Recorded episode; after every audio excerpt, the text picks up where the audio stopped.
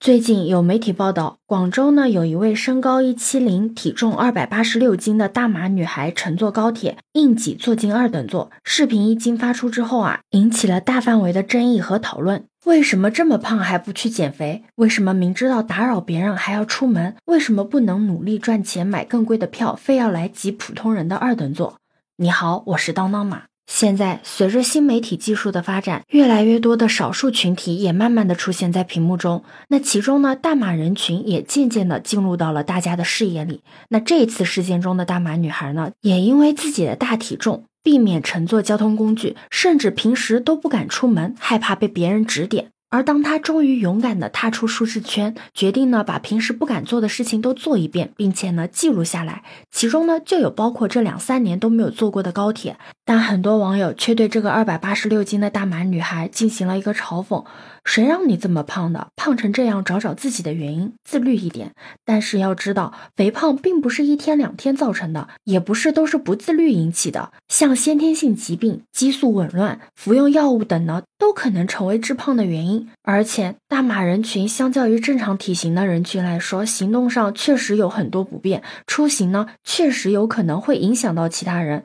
但我觉得，与其人眼旁观、冷语攻击，还不如多一份宽容与理解，少一份指责与攻击。少数群体有可能就不会深陷自卑的漩涡，甚至想要把自己给藏起来。而且，社会上不应该只有骨感美才能称得上是美，也不应该存在一种固定的审美模式，框限住其他的可能性。任何人都应该有掌控自己身体的权利，而这件事情中的女孩呢，她选择的是靠车窗的座位，既没有妨碍到行人，也没有影响到他人的就坐。如果只是因为她的体型过重就进行了一个无端的攻击，那这种行为不仅是缺乏考量的，更是有违正确的价值观的。在这个时代越来越开放、审美越越来越多元的今天，我们更应该尊重少数，包容少数群体。不管是今天的这位二百八十六斤的大码女孩，还是千千万万的少数群体，社会呢应该关注到他们的日常生活的不便，积极的为他们的正常需求保驾护航。少数群体的呼声呢，应该被社会听见。